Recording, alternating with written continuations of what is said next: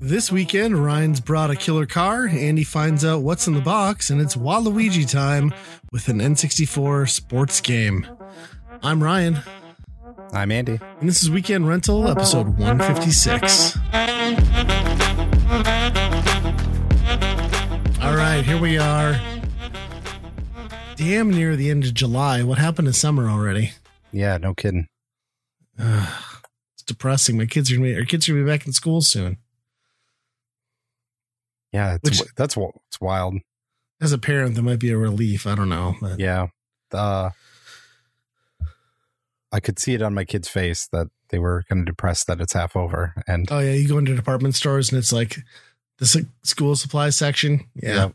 Yeah, and I weirdly have one of those kids that's a freak. My daughter's like so excited. She's like, she sees that. She's like, yeah, school. I'm like, how are you, my kid? Like, she gets all excited about going to camp though, too, which she's at this week. And I'd have been like, that, Yeah. that would have been my nightmare as a child. But oh, yeah. I'm glad you have the personality and uh, social skills to pull that off. Good for you. It'll help you in life. Yeah, it's it's been wild, and then unseasonably cold here. Like this is like it's July. This is the month where people are sweating their butts off. We're at the beach every day. You're going to the pool, and it's been like seventy at like seventy two is a high, which With some wind. I love it. It's yeah, great. granted, it's, yeah, it's a great, comfortable temperature. I'd live all year round at that, but we only get like 90 days of nice weather. So Yeah. it'd be nice if I could swim a, a couple of them. But granted, I, I mean, the people at the beach probably don't mind my farmer's tan and beer gut not showing up, but you know, gotta show it off somehow. How are you, how are you going to tan the rest of it? exactly. And that's the problem. You know, that's the real problem. Mm-hmm. I'll just get some of that spray on stuff. It'll be fine.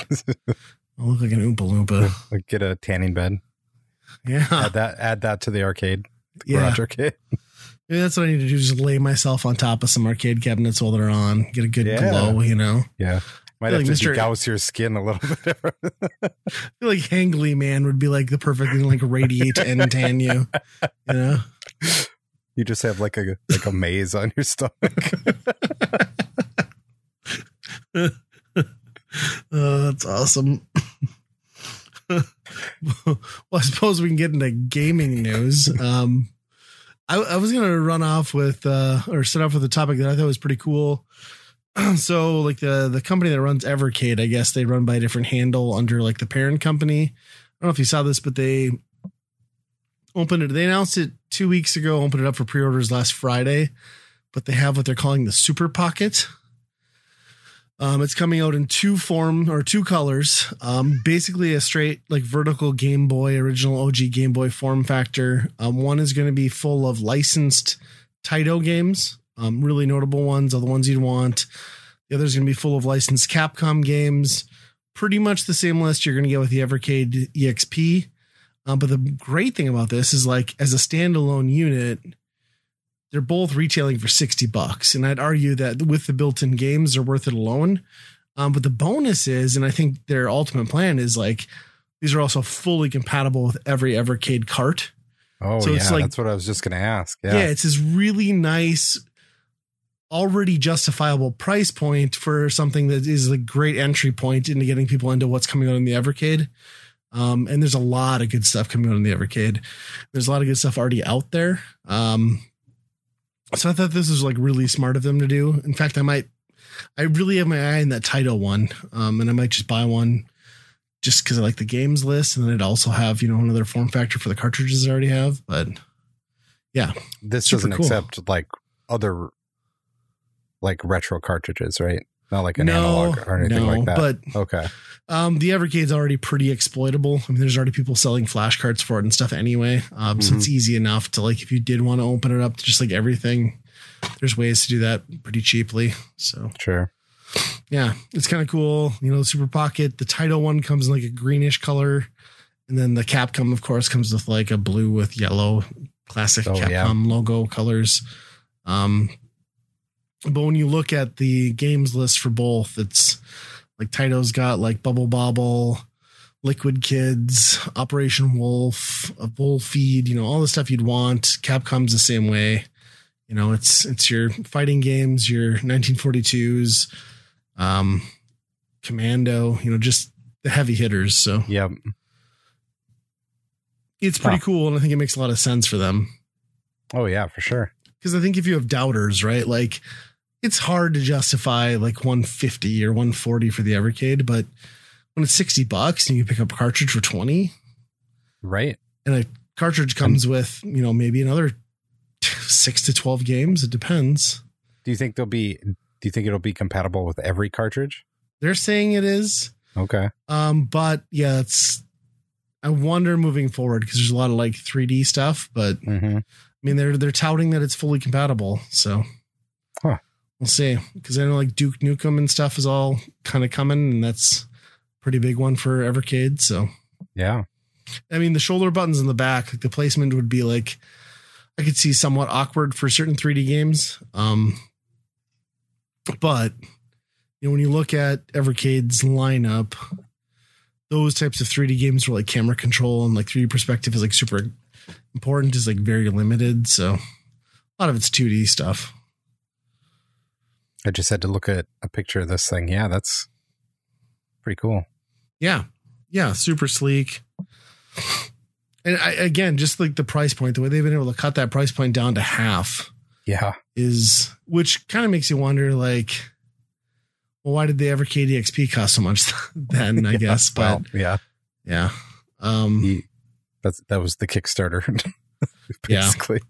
I guess I would recommend if you're on the fence and you appreciate what Evercade's been doing as far as like a cartridge console. Goddamn cat. Move my freaking camera again. Um, if you appreciate what they're doing and like putting some games that are just kind of lost the time on cartridge again, this is this is a great way to like get something that's already worth, I think, the initial investment and gives you options to explore that. So Yeah. I'd recommend to most people to check it out if you're interested in in this podcast. I'd imagine that's probably right up your alley. Right. So, I wonder if they're yeah, I wonder if the next thing is gonna be like an Evercade 2 or something. Or if they just keep because eventually, I mean, you run out of these license things, right? Where it's Right. like, well, but yeah, you gotta Hmm. wonder, right? or do they just end up with bigger licenses? You know, the Duke Nukem one's probably pretty, pretty good get. Yeah, Yeah, and they've talked about how the hardware now is fully capable of 3D stuff, and I mean, we've seen some stuff like, you know, there's like that uh, I forget whatever that 64 game PlayStation One game was that was like rediscovered on unreleased 40 Winks. Like that stuff is on there. Oh, okay. Um, so it's possible that we could start seeing some 3D stuff coming through. yeah, that'd be cool. yeah. Um, it's cool that they're making old classic games available, unlike eighty-seven percent of other video games. Say what? Study by the Video Game History Foundation said 87% of classic games are not available. And then I had to dig a little bit deeper into that and it's kind it, I mean it's four they they looked at 4000 games which is not a lot when you're talking about like sure. When you're talking about Commodore games and stuff like that who even knows how much of that shit has even gone The number is probably like 98% is more realistic, right? right Because their definition was you still couldn't readily attain it through any digital or physical, like new sales means, right? right you couldn't just choose to buy one today Right. Yeah. Which makes sense. I mean, that wipes out the vast majority of cartridge libraries. I mean, that's a lot of the early PlayStation stuff, Dreamcast stuff is gone. Yep. So, yeah, it is shocking. It, they, it was a little doomsday-ish though. Like they're just off the face of the planet. Well, that's not true. They're they're there. It's just Their like, are you are willing there, to yeah. pirate them, or buy Right. like a hundred thousand and one in game console from Alibaba? You know what I mean? yeah. Yeah. There's no uh there's no money going back to the creators. And Right.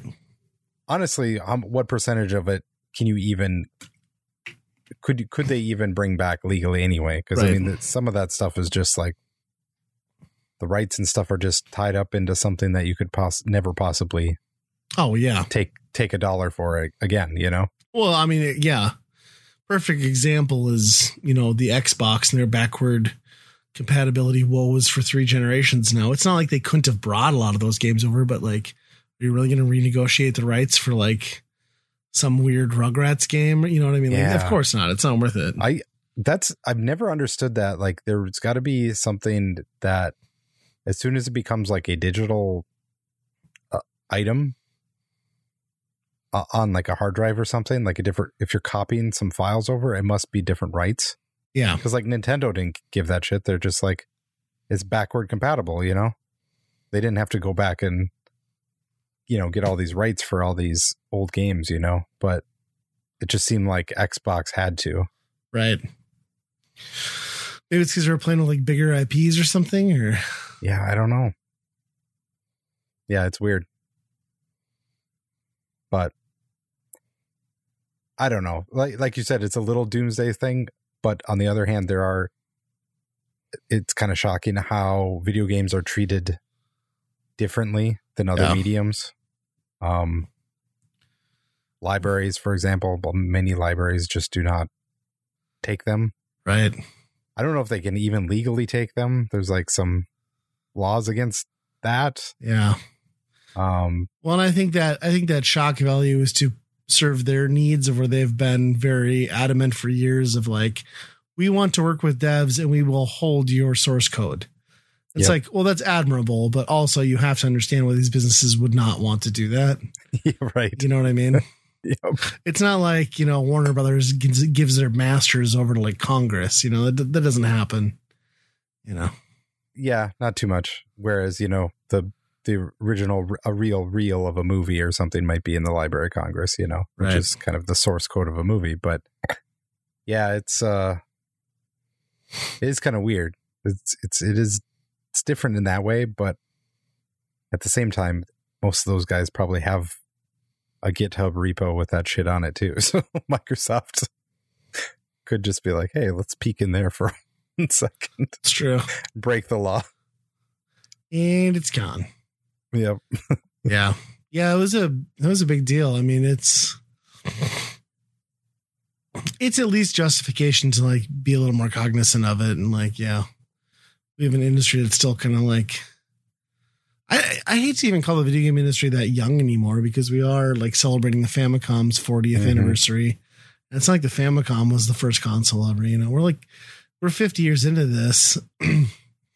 and we're hundreds of years into other forms of media preservation. Like it shouldn't be that hard to kind of come together on some of this, but for whatever reason, well, money, uh, money and stockholder interest is the reason uh, that we just can't, and it sucks. Yeah. I, there's a big difference between, you know, just handing over a movie or something compared to, you know, yeah, and so much of it's already lost permanently a time that kind of blows. mhm. you know, like we've talked about, I think on this podcast, even like Panzer Dragoon Saga, like the guaranteed billion dollar hit for Sega, but it hasn't been ported or remastered because they don't have the source code. Like, how do you not have the source code? it's just gone. Good lord, the thing would print cash for them. Yep. Yeah, that would that would be a hell of a get. They could just just have hire the original guy and be like, do it again. You know, the thing is, is like, I don't get why they don't just like ROM dump the original game and then just really work with somebody to like produce and fully highly tweaked engine. You know what I mean? Like, you know, like what people do with the Switch right now, right? Like people like throw it on their high end PCs and play Breath of the or Tears of the Kingdom in 4K. Like, even if that's all they did, it still makes so much money but yeah, and put like some Yeah. you know behind the scenes like art and shit like bonus content it's bizarre to me that again that's held in the same regard as like final fantasy 7 is god my cat is just fucking with my camera I think if you uh, re-released it, a lot of people would be like, "Yeah, that's okay." yeah you know? One so have you played it Not really. No, I mean, you've got the first two discs. the three. I have first three. Oh my god! So you can play like seventy five percent. I could play game. a lot of it. Yeah, Yeah, but I, I it's interesting, but I I don't know. I I don't know if I could go back now anyway because uh I I've soured a lot on RPGs. I'm actually Sure. worried about how this is how Mario Mario RPG is going to be when I buy that. If I'm just going to be like this freaking sucks, yeah, but yeah. When we've just released the latest Final Fantasy and like nobody's talking about it, and yeah, I've Yeah, heard like I it's basically an action game. no interest in that really. Yeah, even the Final Fantasy Seven stuff I've never played. I haven't even played that remake stuff. So Yeah. Yeah. All I mean again, all cases for preservation. Like love it, hate it, whatever. It shouldn't be lost to time. So meanwhile, we're a year from now. We're probably seeing all of the um, big releases maybe being digital only. I think it wasn't it Alan Wake 2. This is going to be digital only. There's a few big, bigger profile games that are just that's the way it's going to be. So limited run is over there like yeah, we can release these in ten years, but we'll take your money now. Hey, they're doing their part of preservation too now. Are they? Yeah. If Dana Gould is, um, I want high quality samples of Dana Gould in these Gex remasters that they're seemingly putting out. All of the Gex? Gex trilogy. All through limited run? Yep. Okay, well I'm not playing any of them, so that's cool. I think they're coming to PC though. That might be that's interesting. I think that they're they're uh, making these games and putting them out in a format that might be not ridiculous. I mean, the Gex trilogy was pretty big. Like the first Gex game, a lot of people forgot about because it came like so early, but those 3D games, those were pretty popular, Mhm. especially on non Nintendo software, which is where like I feel like they had the most steam was like PlayStation, right? Like competing against Mario 64 I- at the I time. I remember playing them on 64. Do you? You played them on 64 even. Weird. Yeah. Yeah. And the, the parodies that they would- he would, right. you know, the levels of the parodies were always pretty good. I still remember that EGM cover that got them in hot water with what's her butt with her tits out and Gex like grabbing the boobies. Like I still got it in my collection somewhere. No, it was it wasn't EGM. It was PlayStation Magazine, is what it was. Um, and yeah, I liked that cover when I was a kid. I don't know what it was. I think it was Gex. Gonna He was very well animated. It yeah, rhymes with another thing that triggers something in my brain. I hadn't even thought of that. That's weird. yeah. No, they were they were very solid games. Um, they had good cameras for 3D early 3D games. Yeah. It's just, yeah, he for whatever reason, like it died off before. Like you think about that, like there was the potential for Gex to spin off to the next console gen, like Crash did. I mean, Crash didn't do as well as it ever did on the first console. Sure, But- but, at least one of them would have been cool. Yeah, Yeah. yeah. I think he he suffers a little bit from Bubsyitis, where Yes. you hear a lot of the same quote over and over. But Yeah. Yeah, so it's going to be Um, a one package, like all three. that I'm not sure of. Okay. I would hope. Well, Hopefully they don't sell them all limited run here. individually. We'll talk. Speaking of that, I saw that. Well, I'm just going to jump in in between. I know you got someone else to transition to, but I saw that Pikmin one and two are actually getting a physical release too for the Switch. Yeah, that's so cool. I think I'm to have to buy that because like the ability to own all four games on one console would be That's insane. Yeah, yeah, yeah, yeah. But the other the other part of that's your too much. That's too much Pikmin. I would say. for one console, I agree. Like that's a Yeah. one game console generation, although we're getting two now. But so the other part of your remaster thing that I thought was interesting was the Tomba one, which we talked a little bit before. And Tomba is a very cool, like pseudo 3D platformer from the PlayStation era that a lot of people missed out on and is now super expensive. But it's basically like the equivalent of like a side-scrolling pseudo 3D Zelda, like in its quest structure and like exploration. Like it, it's very Zelda-ish, even though it doesn't Very- quite look like it. Right. Very colorful. Yes. That's- That's one cool part. Um, and 2D, like you said, you know, that's uh, was not. It's probably why it didn't sell well on the PlayStation. Right. Yeah, 2D side scrolling with 3D sprites, the ability to run in and out of foreground though to kind of give you like a pseudo Mhm. 3D feel, which is neat. Um yeah, just totally bonkers. You play like a primitive caveman dipshit who just like runs around and like bites vines and pigs and whatever else he finds. So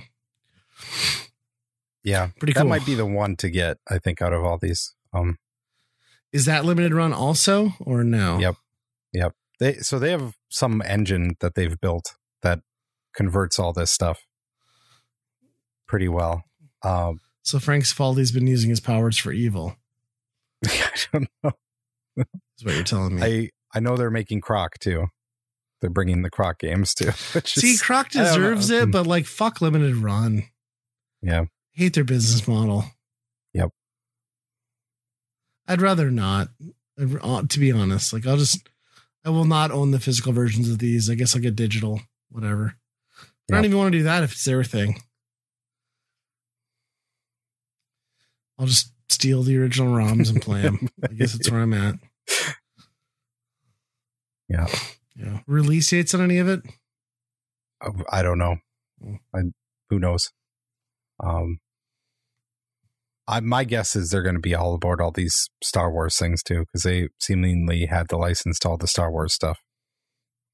So I'm sure they're going to barrage the whole PlayStation One lineup of PS1 games. Can't wait for the Masters of Teräs Käsi. Whatever. I was gonna say I don't remember any of the PlayStation One games being good for No, Star Wars. I know the Phantom Menace one sold really well because it was like a hot IP, but Mm. remember the review scores were like, yeah, this is dirt. what's the uh, Twisted Metal one? Oh, Demolition something. I own it for Dreamcast.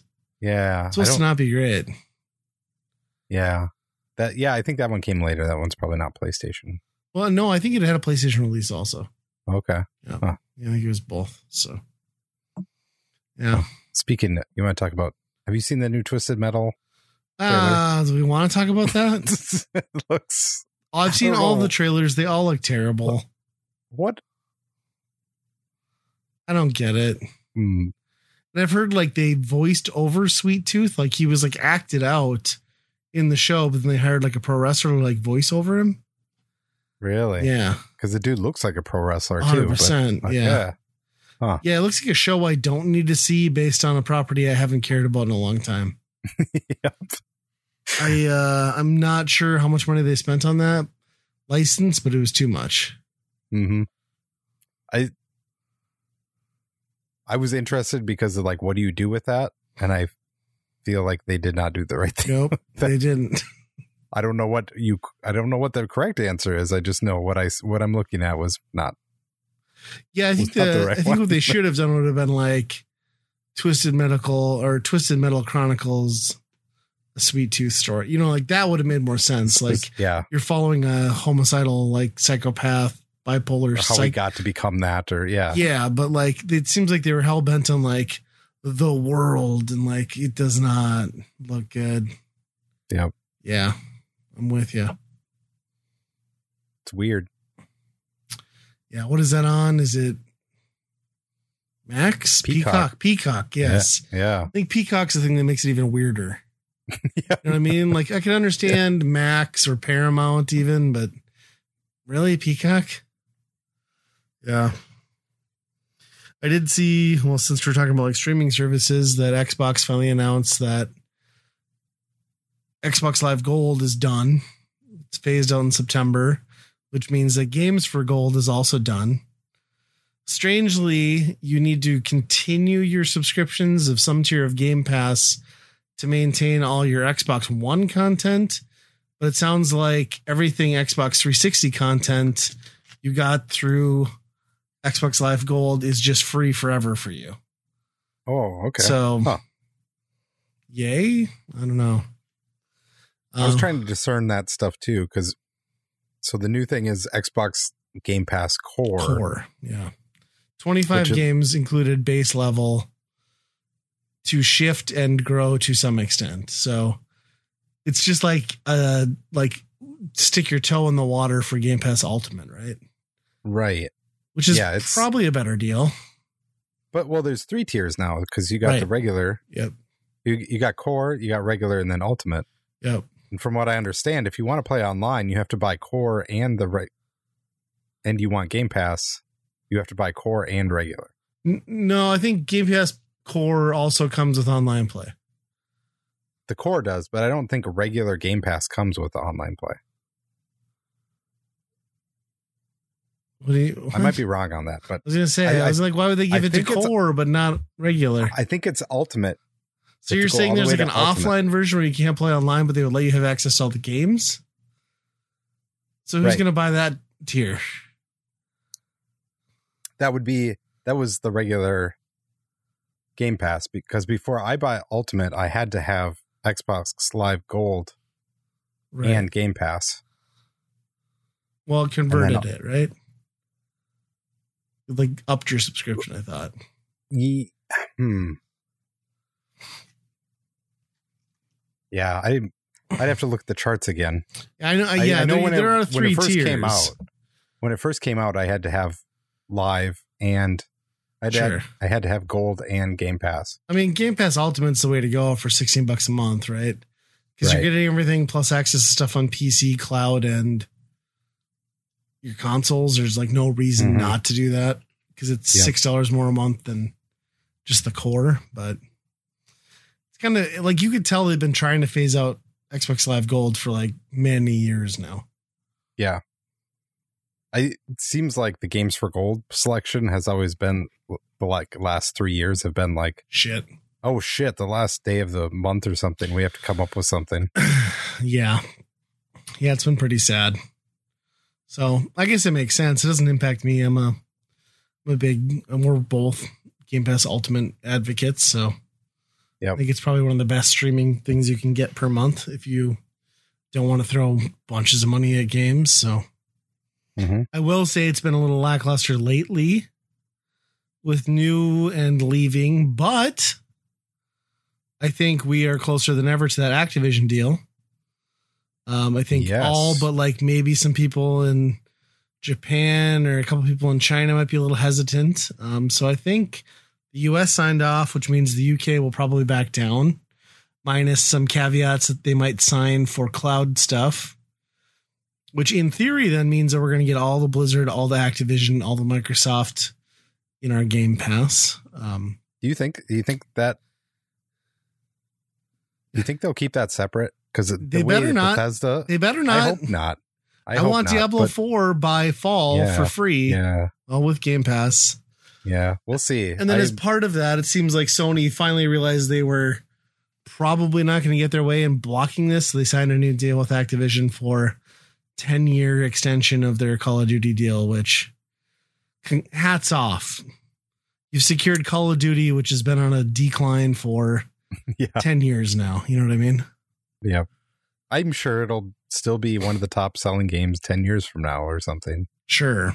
but I just don't Maybe to, make instead of big deal it was. Yeah, maybe instead know. of signing an exclusivity deal, you pour, you know, a billion into creating your next killer IP exclusive for your console. That comes out in five years. You know what I mean? Yeah. Mhm. Like you have the time and the resources to make the thing that shuts Call of Duty down. But and apparently they're not afraid to spend money on it when you no. look at like what they spent on Last of Us 2. that was yeah. A lot of money on that game. Yeah. Yeah, they'll they'll dump money into their original IPs. Even stuff like last gens like Days Gone. They spent a ton of money on that game and that didn't even nearly recoup. No. shit. So yeah, like we're kind of in this weird spot where it's like, is he going to go through? What does that mean for Xbox fans and Game Pass fans? And then, I mean, what does it mean? I don't know what it means for Sony because I think Sony's like, if we look three years ahead, I think Sony's in the best position. And like we've talked about, I still feel like even with this acquisition, what does Microsoft bring in? Yeah. I when I thought about this, like selfishly, I'm like, oh yeah, I want to see these games on Game Pass. Right. Um, I know in the long run it's probably bad for for us, the consumer. But uh in the short term, you would think it would be good. Um but then I really thought about it. Diablo, I I want to play that, but outside Mhm. of that, I can't think of too many Activision stuff where I'm like, oh, I mean, if I was getting the Call of Duty game every year for free, I would definitely install it and play some multiplayer for a little bit and then like drop off. But yeah, there's But, like, not what do- what are you getting in that that isn't in anything else. that doesn't have right. well Warzone Warzone is free, right? Yeah. Warzone's a different beast though. A little bit, but it's got the same engine and feel, right? No? Yeah, but like the whole round per, you know what I mean? Like Yeah. it's it's different. I mean, it is. It is, yeah. The feel, it's the same.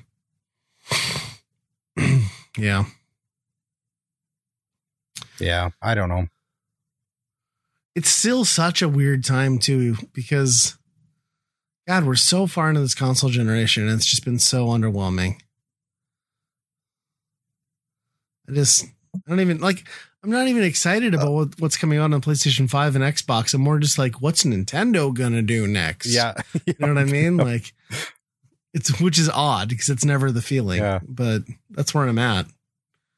So Yeah, it is it is weird because like none even the stuff that they are announcing just does not seem like it's big or grand or anything in that scope. Um like the Xbox stuff is like they got Forza this year and Starfield, which Starfield is has the potential. it's it's a beast, but that's I mean a once in a decade game Yeah. from from those guys. So Yeah, for sure. Yeah. And I don't know what PlayStation's got. There's probably something I should be aware of, but I'm not. I'm not sure. I yeah. I feel like did they have like any type of E3 thing? I don't really know. I'm so disconnected from PlayStation right now. Yeah. Which again, bonkers because loved PS4, hated Xbox One. Here I am with the series because Mm-hmm. Game Pass is a good deal. And if you have machines at home that already run it, kind of stupid not to have it. So, Yep. But at the same And time, fair- like I'm not, there, there's been no exclusives that I can think of on PlayStation that are worth me buying that. Yeah. There's been no big Xbox games, to be fair, that I've been like, oh, Right. this has been Yeah. totally worth it either. No, 100%. I mean, Halo is like the only one, and I did I've not even played it. Yeah. I mean, I started it, put it down for that co op that they promised. And now Yeah. they're like, nope, we're never adding co op. I'm like, well, I'm never finishing first first Halo game in the series that I'm not going to finish. So thanks Yeah. very much. Huh. Yep. Fucks. It's weird times. If they put a Slim out, if they put a just a normal looking PlayStation Slim out, I'll buy it. that's that's my that's my deal to you, Sony. It's got to drop 200 bucks. I need a $200 price point drop. That's what did you see? That's what they're gonna price that little streaming thing at. It was like 200 and 250 bucks or something. Dude, that's going to crash and burn so hard. They're so stupid for even trying that. Typical Sony, like, we're going to invent something that we're not going to support and it'll disappear. It'll Yeah. be worth probably feel- like three times what the street value is in like three years.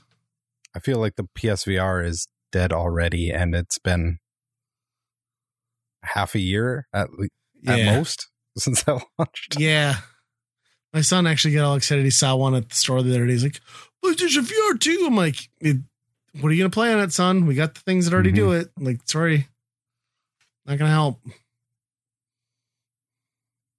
Yeah, it's been Yeah. a big thing around our house. They got back into the Quest.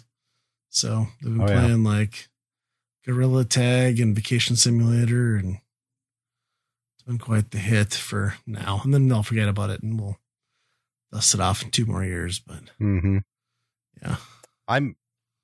I want to get one of those, but I just feel like, do I wait for the next one? they don't really have a Quest three coming out. I don't I think. thought they announced a successor to the two, but maybe I'm Okay, wrong. They have the Pro thing, which I'm not Yeah, that really might be it. interested in, but Yeah.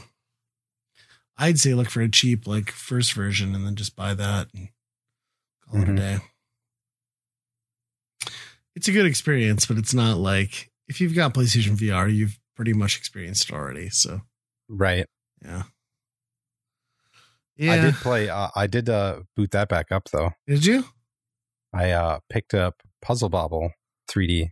Yep. That's good for 20 minutes. I bought that on one of the VR consoles. I have no idea which one. I have like probably 20 games for PlayStation VR that I bought that I've never loaded or played. And Yep. it's probably about the same for the Quest. So I think I bought it for the Quest. Maybe my kids played it. Yeah. Uh, So not not what you're hoping for. It's all right. Yeah. It's uh it's, it's not accurate enough for where you want to pinpoint Kind of a problem that sort your of game. shots. Yeah. Yeah. Yeah. well, what about this uh cat in a box or cat in the box thing? Okay. We're entering board game corner again. Oh, board game. Okay, we're going down there. Okay. This is this is a card game, Okay. Cat in the Box. It's a trick taking game in the vein of like Whist and you know those type of games where you play a card, the highest one wins, then but then there's a trump suit, right?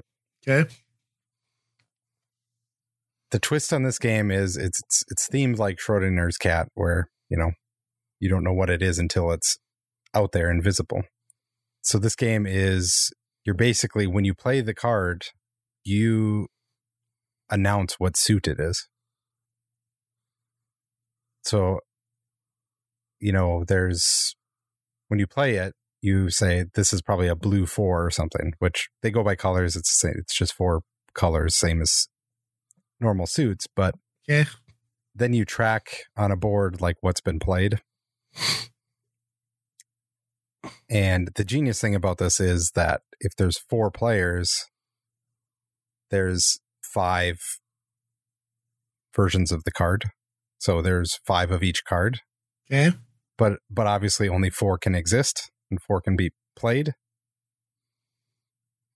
because that's only what exists in a in a deck of cards or whatever. And um if you get caught in a spot where oh all of the twos have been played and you have a two in your hand you basically create a paradox you end the round and all the tricks that you took go negative Okay. to you so it's really messed up like you could be and you have to like bet on bet on how many um tricks that you're going to take in the round Okay. and if you guess right you get bonus points and stuff like that. So it's it's wild. There's some really wild swings in it because you feel like you're doing really good and then somebody really messes with the board and then you can't play and then all the tricks that you took are now negative.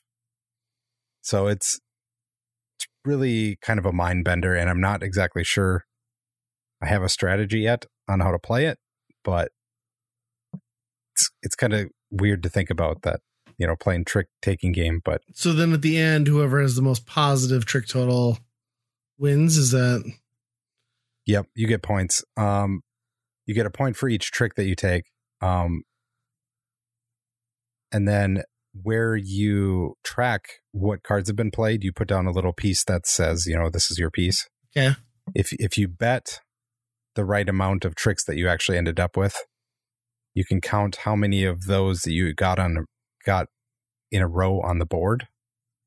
So there's some strategy on what cards you're playing to get your piece on the tracking board. And then you get bonus points for how many you get in a row on there as well. yeah? It sounds like a crapshoot because like it's also dependent on like what somebody else is throwing out. Like Yeah, I think Yeah. we only made one round where somebody didn't bust, basically, where it was just like we all play, we're able to play all our cards. okay, interesting.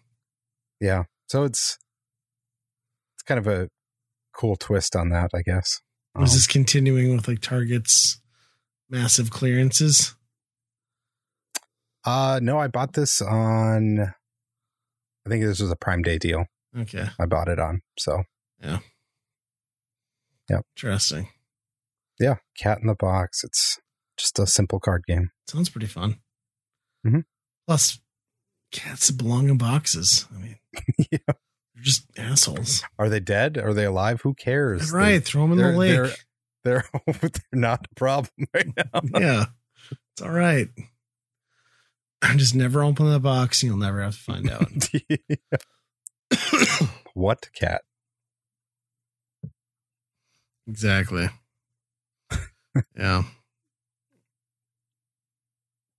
Well, the only other thing I had was Find a Way Home, which is, um, I guess if you've listened to this podcast, it should be no shock to you that I'm a punk rock fan. And I'd say probably one of my favorite bands of all time, especially in the genre, is MXPX. And they announced that their newest album, the, the last one was out in 2018, um, is going to be out on August 25th.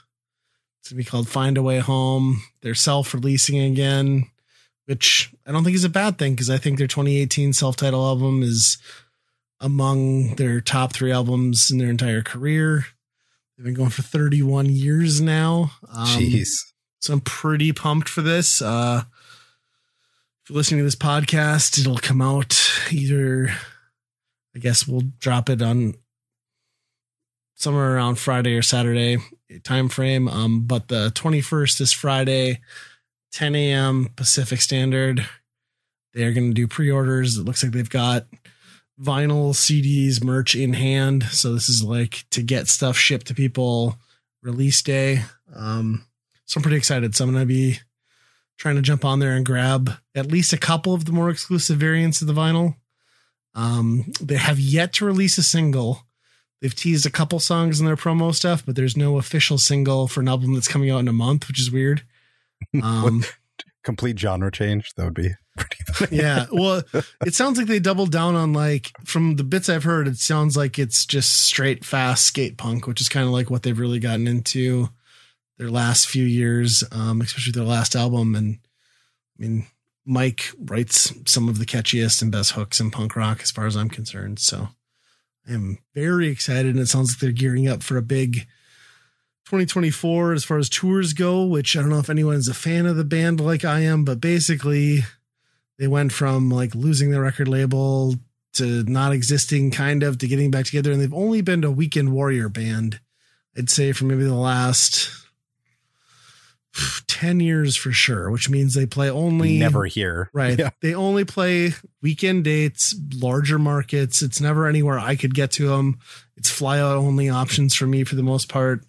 So i'm hoping they're going to be close. So whether it's i guess denver minneapolis or sioux falls potentially i doubt it. Um, but i'm hoping they'll have a tour date that i can go catch them at because i haven't seen them in years and i would love to so and i think they're better than ever i think they're a great band. I think a lot of people dismissed them very early on, even if you're a punk fan because of their Christian roots. But I think you're wrong to do that. And they've got a great catalog of songs. So Mhm. I'm pretty excited about this one. That's cool. The only the only thing about that, so a new record comes out, and you somewhat recently got like a very expensive box set. Yes. Which they left room for one more album in. Okay. Okay. Okay. That's good. That's good. To which I did call his podcast because he has a like call me, ask questions. And I was like, Can I are you gonna sell a variant that matches the slip cover like and then like dual splatter color of your box set? And he's like, No, but that's a good idea. I was like, Goddamn right, it's a good idea. It's like I want it in there and I want it to match, but yeah, so technically I have room for another album, but who's to say to your point that this is even their last? Even if I get their 11th album in there, what about 12? You know what I mean? Yeah. So, Gonna have to just keep adding things to the back of it. yeah, I, I do think it's incredible though that as a independent DIY band, they were able to secure the rights to republish all 10 of their prior albums, considering they were a major label for about half of them. The fact that they got those rights back is kind of Yeah. crazy. Because you Did know it's just like four dudes, right? Yeah. Well, I'm sure you have to buy some of them or make like Yeah. deals on like here's what you get at the cut, and hmm cannot be easy. It's a lot of betting on yourself again. I'm Hundred sure. percent, which Yeah. they did to a great degree of success because those all sold out in like an hour. Hmm. So, yeah. So I'm pumped. Yeah, I have. I'm really curious in a single, but I'm sure I'm sure I'll like it. I mean, they've done nothing but put out singles. They put out like five or six singles since their last album. You know, throughout the pandemic and everything, and all of those have been just great songs. So Yeah. I, I have no doubt that this will be another set of good songs. So Yeah. I, well, I hope they get somewhere close because yeah, yeah, yeah, I would love to go see them live. we'll see what happens. on to staff picks. Well, you got a Sonic thing we got to talk about. You're the Oh, Sonic guy. No, no, you're the Sonic guy. We have to talk about this. My son was very excited that Sonic Prime season two came out, Yeah. and I did not watch basically the first season of Sonic Prime. I caught bits and pieces of it. So just over, just diving right into season two, it's kind of wild what's going on in that. Okay. Um, it's funny that they, I in the last five years, I've played, I've watched a lot of Sonic Boom. Which I think is a very good show. It's it's amazing. I think it's a great comedic show. Um, there is nothing going on. There's like no stakes in Sonic Boom. There's like it's hardly a show. Oh, okay. you know they're all like living on an island or whatever but uh sonic prime they ramp it up and they try to make it the most serious action thing possible. There is a lot of there is some comedy stuff in there but they they try and really you know say these are the characters. This is what's happening. And i gotta say there's some good action scenes for an animated thing. They actually animate how a sonic fight might look in re you know in real time. Sure. looks pretty good um you know the the true face off between i watched sonic fight shadow But is that what you want? Or do you want jokes about chili dogs? i want to know the bearings in those rollers those roller skates that shadow has because those things what ABEC rating are those bearings in that Dude, he's so Because- muscular. He it's probably just metal on metal. like he just forces through. Uh, one of those echidna calves of his. yeah the way they uh it- it's just funny that they are stuck to that you know once you make one style it's like well you're stuck to that Al- although in this one amy rose kind of becomes a little tribal or something like that and she's kind of amazonian Sure. um and in this first episode she finds a hammer out in the woods and it's like oh yeah i just That's i stood up came and to clapped be, huh? I clapped. Yep, cried a little bit. Yeah. like they're the origin story in this other world. These aren't like there's something. They're they're like different dimension versions or something. I don't know. Yeah, I think like you mentioned, like that was kind of maybe the refreshing part about Boom was that like for once they just like threw out like the game narratives and like everyone was kind of a team, like Knuckles, Tails, everybody was like, Yeah, we're the good guys, even though we like kind of piss each other off. Where it's like it sucks Right. to do a new animated series, like, no, Knuckles is the bad guy again. It's like, well, if you watch It- the canon stuff, I mean, I guess we did just get a Sonic 2 movie, but like Yeah. Knuckles has been kind of the good guy for quite a while. Yeah, yeah, yeah. It's uh, this this show has like Robotnik in like five different stages of his life. There's a baby Robotnik. It's Oh, it's really weird. Um, teenage Robotnik, but yeah, I They think just I didn't want to commit to any one thing, huh? yeah It- there's there's a story there i don't i can't state exactly how it all came together but some of it's really weird Is this Hulu? this is netflix Netflix. so okay. A netflix made show. Huh. so there, so there's got to be some money behind it. And it's probably going to be canceled after this year Yeah, usually the two season curse is especially with strikes going on right now. I think animators are on strike i want to say it, but yeah. who isn't? Yeah, it's true. Everything's getting canceled. Well, staff picks then, hmm which you might as well kick it off. I'll let you go. Yeah. So mine came from this is an extension from last week where I booted up a game for about an hour and a half or so right before the podcast called Arcade Paradise where uh your father gives you a laundromat to take care of and grow as a business. It's basically just kind of like we're going to shove you in the corner to keep you busy type thing and teach you how business works. Um you are more interested in the arcade games that are in the back and then you slowly try to build up the arcade section of it um i played a lot of that game in the last two weeks What, what's a lot?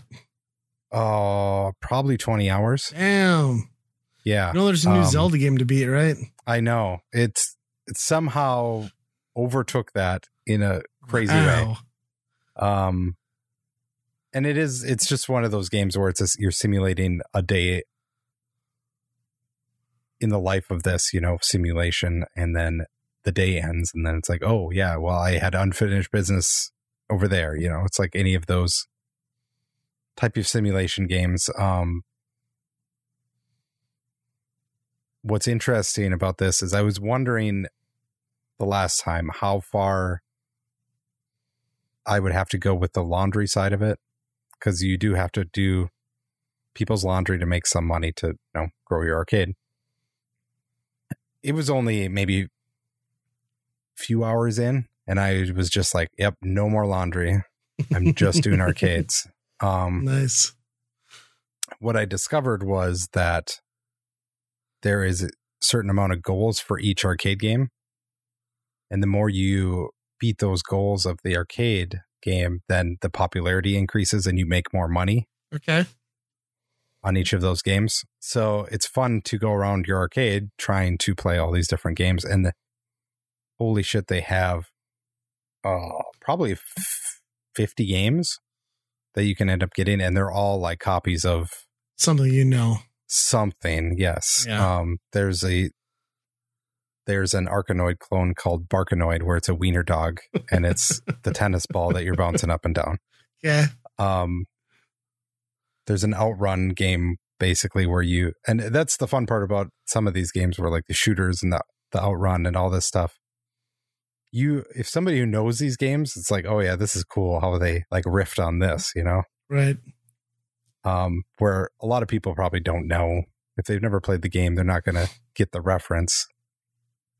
But a lot of those games also have progression where, you know, like Outrun, when you're done, you lose time or whatever, you get a certain amount of credits that you earned. Then you can use those credits to upgrade your car.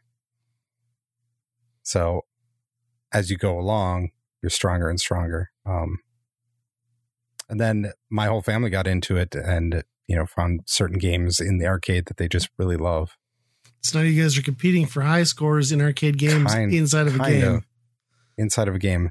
There's Inception. a there's even inception beyond that.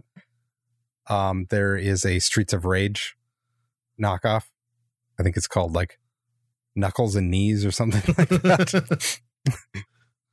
Uh so you go into knuckles and knees and eventually as you're you know beating people up down the street you come across your arcade in the game. Oh. that you you walk into that and there's miniature arcade games in there so all of a sudden you're playing like the nokia snake game in the fuck? in your arcade in an arcade game in your arcade Oh man, I love it. This is on Game Yeah. Pass, you said? yeah Yeah. um it almost every game there's a lack of fighting games like they really didn't get into street fighter or mortal kombat but other than that I there's suppose if you're gonna do a one person experience, it's gonna dead end, right? yeah well it's a lot of these games are multiplayer too. Oh, so you can just load up. Yep and you can get two players going in them Dude, that's sweet. um, they're they're not like extremely deep but a lot of them are straight up clones of you know really popular games so. Dude, that's awesome. and then you know you have pool and air hockey and all that Right. stuff in there too. So that sounds awesome. Yeah, and this and the story's good too. Um you know you your dad's basically a piece of shit who says like you you fucked me over, you know, and you ruined this whole thing, and then Right. you basically have to say no, you're wrong, Dad, and Video games of the future. Yep. Eventually, there is no more laundry. You've destroyed, all, you've knocked down all the walls. It's an whole arcade. That's awesome. Yeah, I think that's one of the probably the biggest driver of how I spent so much time into it because the the the feedback loop is only a couple days before you um are able to get the next section of your arcade. So it was like I was interested in be like, what part am I adding on to this? And then it opens up a whole other section of, you know, new games that you can buy. Sounds awesome. Yeah, there's Puzzle Bobble in there. There's just it's, all over the place. It's amazing. I gotta check it out after Zelda. Yep. Hopefully, it's still on Game Pass. Yep. Yep. Just do the laundry for a little while and then just ditch it. How about you? Sorry for the yawning. Um, I was gonna go with the car, uh, which is a movie I watched. I don't know the last couple months. 1977 horror film with a car possessed by a demonic spirit, and they don't waste a whole lot of time with narrative or backstory. It's just a car that kills people and starts off with a couple uh, kids on a bike and escalates to hippies and sheriffs and kids, and uh, it's pretty sweet. Um, So what's what's the origin of the demonic car? Do they really get into it No. or it's just no, no, it's just a car that it's just a kind of central. It's kind of central around this um, sheriff character, um, and it kind of just goes from there. Where it's like, oh, we had this report of this kids being hit on bikes, and there's a body, and blah blah blah, and then they think it's like a psycho path, you know, like murderer. And they just kind of realize throughout the course of this film that it's not. And like the car just like has a mind of its own. Uh, at least the main actor uh, which is james brolin which i should mention. Like he was oh. kind of big back then. Um and yeah it's like 77 so there's like some really campy acting and like some there's like a really cheeky bedroom scene with him and his girlfriend and like his kids who his wife is dead or divorced like listening outside the door. It's kind of fucked up. Um there's just some like blatant racism with native Yeah. american cast. Um i don't know there's just a lot of like time and place things that make this like a very like ah yeah like that's how things used to be sort of movie um uh-huh. and it's kind of cool because it's like it doesn't it doesn't re- like I like the fact that it has no backstory. It's just like straight up this car is here to kill people, and that's what it does, and that's all we need. And then it's like Yep. two hours of that, and it's awesome.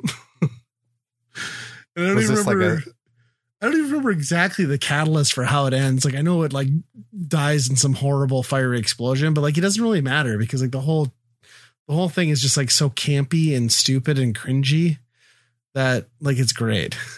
Yep. Huh.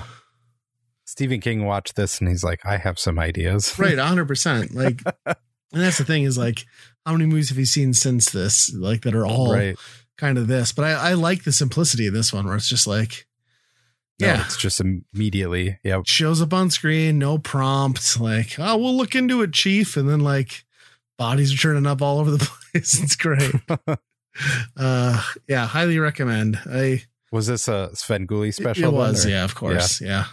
Yeah. Yeah. I would have I think I the thing is like I watched a lot of these Svengoolie movies and I'm like, I'm pretty sure I saw at least parts of this on cable back in the day.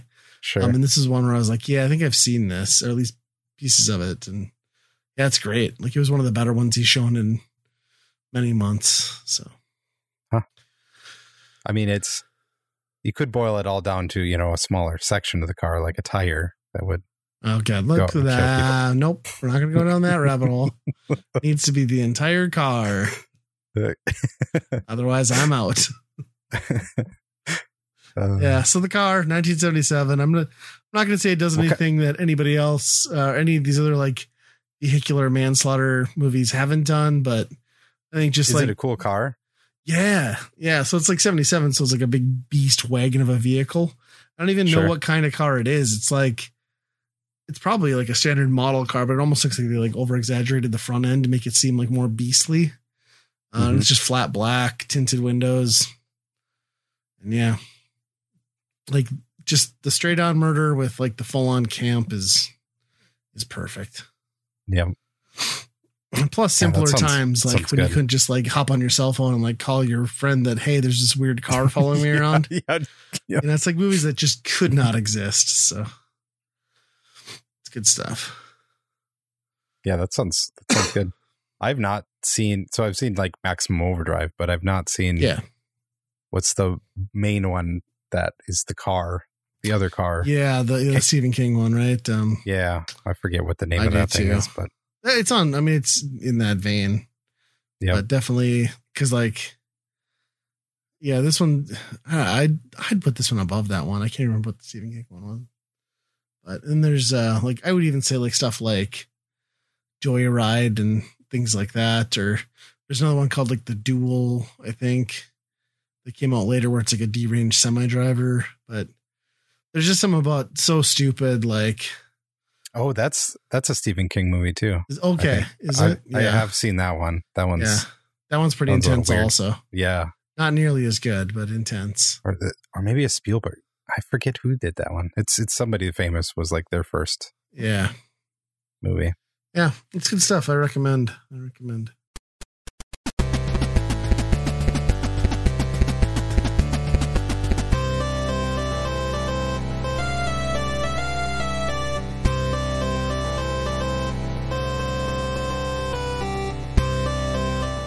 If you're having a good time with us at Weekend Rental, I think you might enjoy all the great geeky stuff found on the Geekade Podcast Network.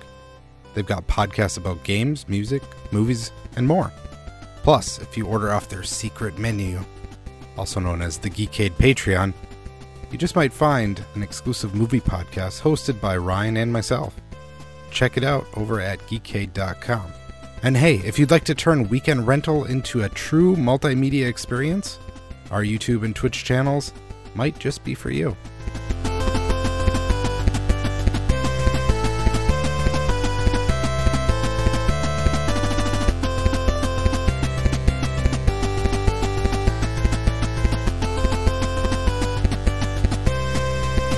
So, hmm, yeah, I don't know if I'll. I guess It's gonna be a short conversation, but basically, if you're new to the podcast, the weekend rental is the game we pick for a given system.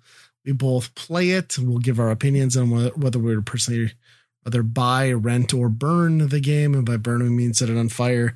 Um, the game this time is Mario Kart, or not Mario Kart, Mario Tennis. Mario Kart would have been so much better. Mario Tennis, the OG Mario Tennis for the ill-gotten Nintendo 64. we picked our uh, least favorite genre on our least favorite console. Ah, So correct. Let's, go for this. mostly because it just fits the time constraint to what we do here from a week to week basis. And Yeah, boy, they made a game about tennis with Nintendo characters. They did. yeah, and you know, I've I've played newer versions of this since, and I thought uh, this is it. This is all that's in this game, and then I go back to this game and I see the progress that's been made through the years. Strategy, you say? No, you have a hard and a light swing, and you can do left and right. How's that for strategy? Yep. And the some of the the the power and the aiming just seems like it's random sometimes where I feel like you can go out go out of bounds and then the next time you won't on the same exact shot right. everything. And sometimes you'll get like a slight hook in your shot. I don't know if that's because of the way it comes off of the serve. I don't know, but there, there must be some major simulation code going on in this. Yeah, it's really weird. Um, it's got everybody you'd want, like from the roster, like all the goodies, all the baddies. Like it's fun to play as like Boo and Koopa and like. But you know, this and is the star, the star of the Oh, show. On Andy's screen. Waluigi. this is his debut. It's where he came from. I think They that said- detracts from this overall game. Uh, they wanted Wario in this game, and they're like, "Shit, tennis, we're doing doubles in tennis. We need somebody who goes with Wario. And I like how there's then- like, you know, a million characters that get pulled from. But they're like, no, we'll invent the worst doppelganger of all time. Is there a Wa yet? Probably. I mean, at least in hentai, there's a Wa yeah. for sure. yeah. It's, um, I think it's a game that only exists on the 64 in the sense that like a lot of these sort of games like got console releases on the 64 and that was because nobody was publishing on the N64. Console was hurting, so Nintendo reached out to other, a bunch of these other like devs and had them making things like Mario Tennis and Mario, Go- you know, things that probably wouldn't have shown up on traditional consoles, and they've stuck around. I mean, there's that part of it for the most part, but this is definitely just a bare bones. Like, let's get something out there that has Mario on it Yep. because we're hurting with our release schedule. You know what I Yep. mean? I, I will say for all, you know, one of the first four player consoles, tennis is a great fit for that. Sure. It's tennis is a good game. And I could see if you had four people playing this game, Yeah. you could probably play a few hours of it and have a good time just in the base tennis alone. Yeah. But as a solo experience, hmm I think you've seen everything you've seen within about the first two hours. Oh yeah. There's this and there's a mode for rings which is a different scoring type. It's not just getting the ball past a person. You still have to do that, but it's the amount of rings that you uh, shoot the ball through. Which is interesting. It's kind of a cool way to play if you're not really into Traditional. um the, yeah traditional um and then there's the other version where you're kind of on a topsy-turvy bowser level with item boxes that you can shoot items at the other person but they're not all that faithful like a red shell just kind of swerves it doesn't really yeah. go to the person and I feel like they tried to add a few additions to like pad it out, but all of them seem like I don't know, not very substantial time wasters to the core game. Which, yeah, I'd say if you're playing this by yourself, you're getting pretty bored pretty fast. Yep. What's wild is the game boy color mario tennis i think that came out first Yep, I think you're right.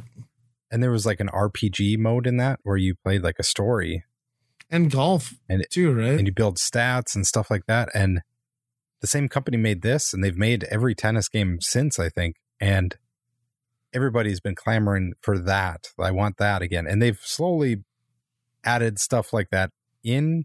I think this last one has Aces has like different stats that you can get on your stuff and upgrade. Um, but coming off that into this, boy, I don't know. They they must have just been learning how to do a 3D game or something, and then we're just like, this is all we could do. I don't know. Yeah, it feels like the template engine to somebody who's going to be designing a tennis game, and like it's kind of as far as they took it. But I think, Yep. like you said, maybe that's all they needed, right? Like it was about the multiplayer experience. Like you could even make the argument for things like Smash Brothers, right? Like if you're dumping in or jumping into Smash 64 by yourself, that's kind of a shallow experience. But you put Sure. four people there and like all of a sudden you've got you know a weekend um There was, I mean, there's a decent one player kind yeah, of mode in in Smash. yeah Mario Kart kind of has cups, you know, interesting. well this has tournaments tournaments it does, but it's not. the it feels very shallow because like you're just watching the tournament board tickers like win lose Yeah. move up you know what i mean like yeah. it doesn't actually feel like the game's gonna be harder Yep. yeah And if you do battle a guy on hard, boy, it just it's just increases the the volley time right for the most part. yeah you can Just only make it so difficult right Yeah. because yeah they just didn't put enough depth into the shots or like mechanics to make Yeah. it any more than like a twitch reflex game and it's not that twitch because it's pretty slow i don't i mean it runs at probably about 30 frames per second hmm it's not a speedy You can- game You can cover some ground, and it's usually pretty forgiving on how close you are to the ball. where Yeah. you get the, you know, it's it's not that much more looser than a Wii Sports tennis, I would say. What was your go-to character? Oh, you got to play Waluigi in this. You're a sick son of a bitch. You know that. I uh I did play a lot of Donkey Kong because I love that era of uh his voice in 64. I think it's the same exact sample from uh Mario Kart. They were just using the same audio samples. It's pretty good. Why reinvent the wheel? Right. Yeah, I was a bit. I'm a big Boo fan because I'm just like, why wouldn't the ghost with no legs be the best tennis player? Like it only makes sense. hmm And then you get his like you know weird cackle when he wins. So. I wonder so Birdo was also in here and I wonder if that was like the first Playable. reckon kind of like Mario 2 reference because I don't know if Shy Guys have been around before this. They were never in Mario 64, were they? Mm, maybe not, but they were in Mario, Paper Mario by then. Sure. Of that was end of that- console. that That, was after late. this. Yeah. Just Yeah. trying to think of like what was the first like we're going to integrate Mario 2 It's into probably the, the, first Mario acknowledgement. Yeah, Yeah. is it being canon, which is funny when you think about it. all because Yoshi needed a partner. Again. I don't know who the unlockable characters are though. I never did No, and I didn't want to find out. No. Although it probably was R2. taking too much effort to figure it out. But yeah. Well, what do you give it then on the the Buy Rent Burn scale? this is hard because it's it I I think they could have done more with this game. Right. I don't expect a lot from a tennis game. Like it should be tennis. But I, I feel like they should have done more to this, especially for one player to do something. Yeah. Even like Um, a town that- hub, right? Even if the menu was just like a virtual 3D hub world, that Yep. might have been enough. or challenges or you know certain things Yeah. just weird different things that you could do but that would even like tutorialize different things. There's nothing like that in there. It's straight up hey play tennis. Yep.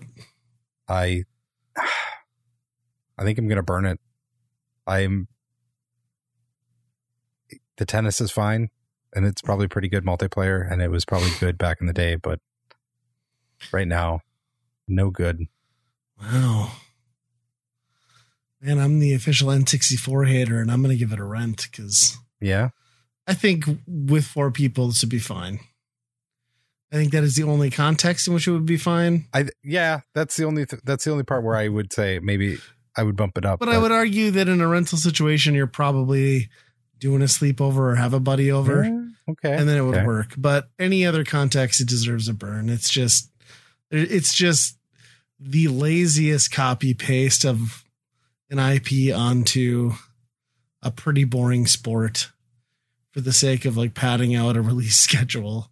Yeah, Um, yeah, I mean, I'm. it's rough. You're gonna play GoldenEye. You're gonna play Mario Kart. You're gonna play wrestling. You're gonna play Smash Brothers before A hundred so percent, yes, a hundred The sleepover is covered. I Yeah. think. This is like when your weird friend comes over, your weird cousin. Look at this game I got for Christmas. Like, all right, yay. You know what I mean? Yeah. Yeah. I had a nephew who got weirdly into the Wii U one. Which that one isn't super fleshed out either. So uh, No, I don't think so. And yeah, he was really, really got into it. huh. I own that one. I played a little bit of it, but it felt not it's all that much I'm more sure. deep than this. So Yeah, yeah.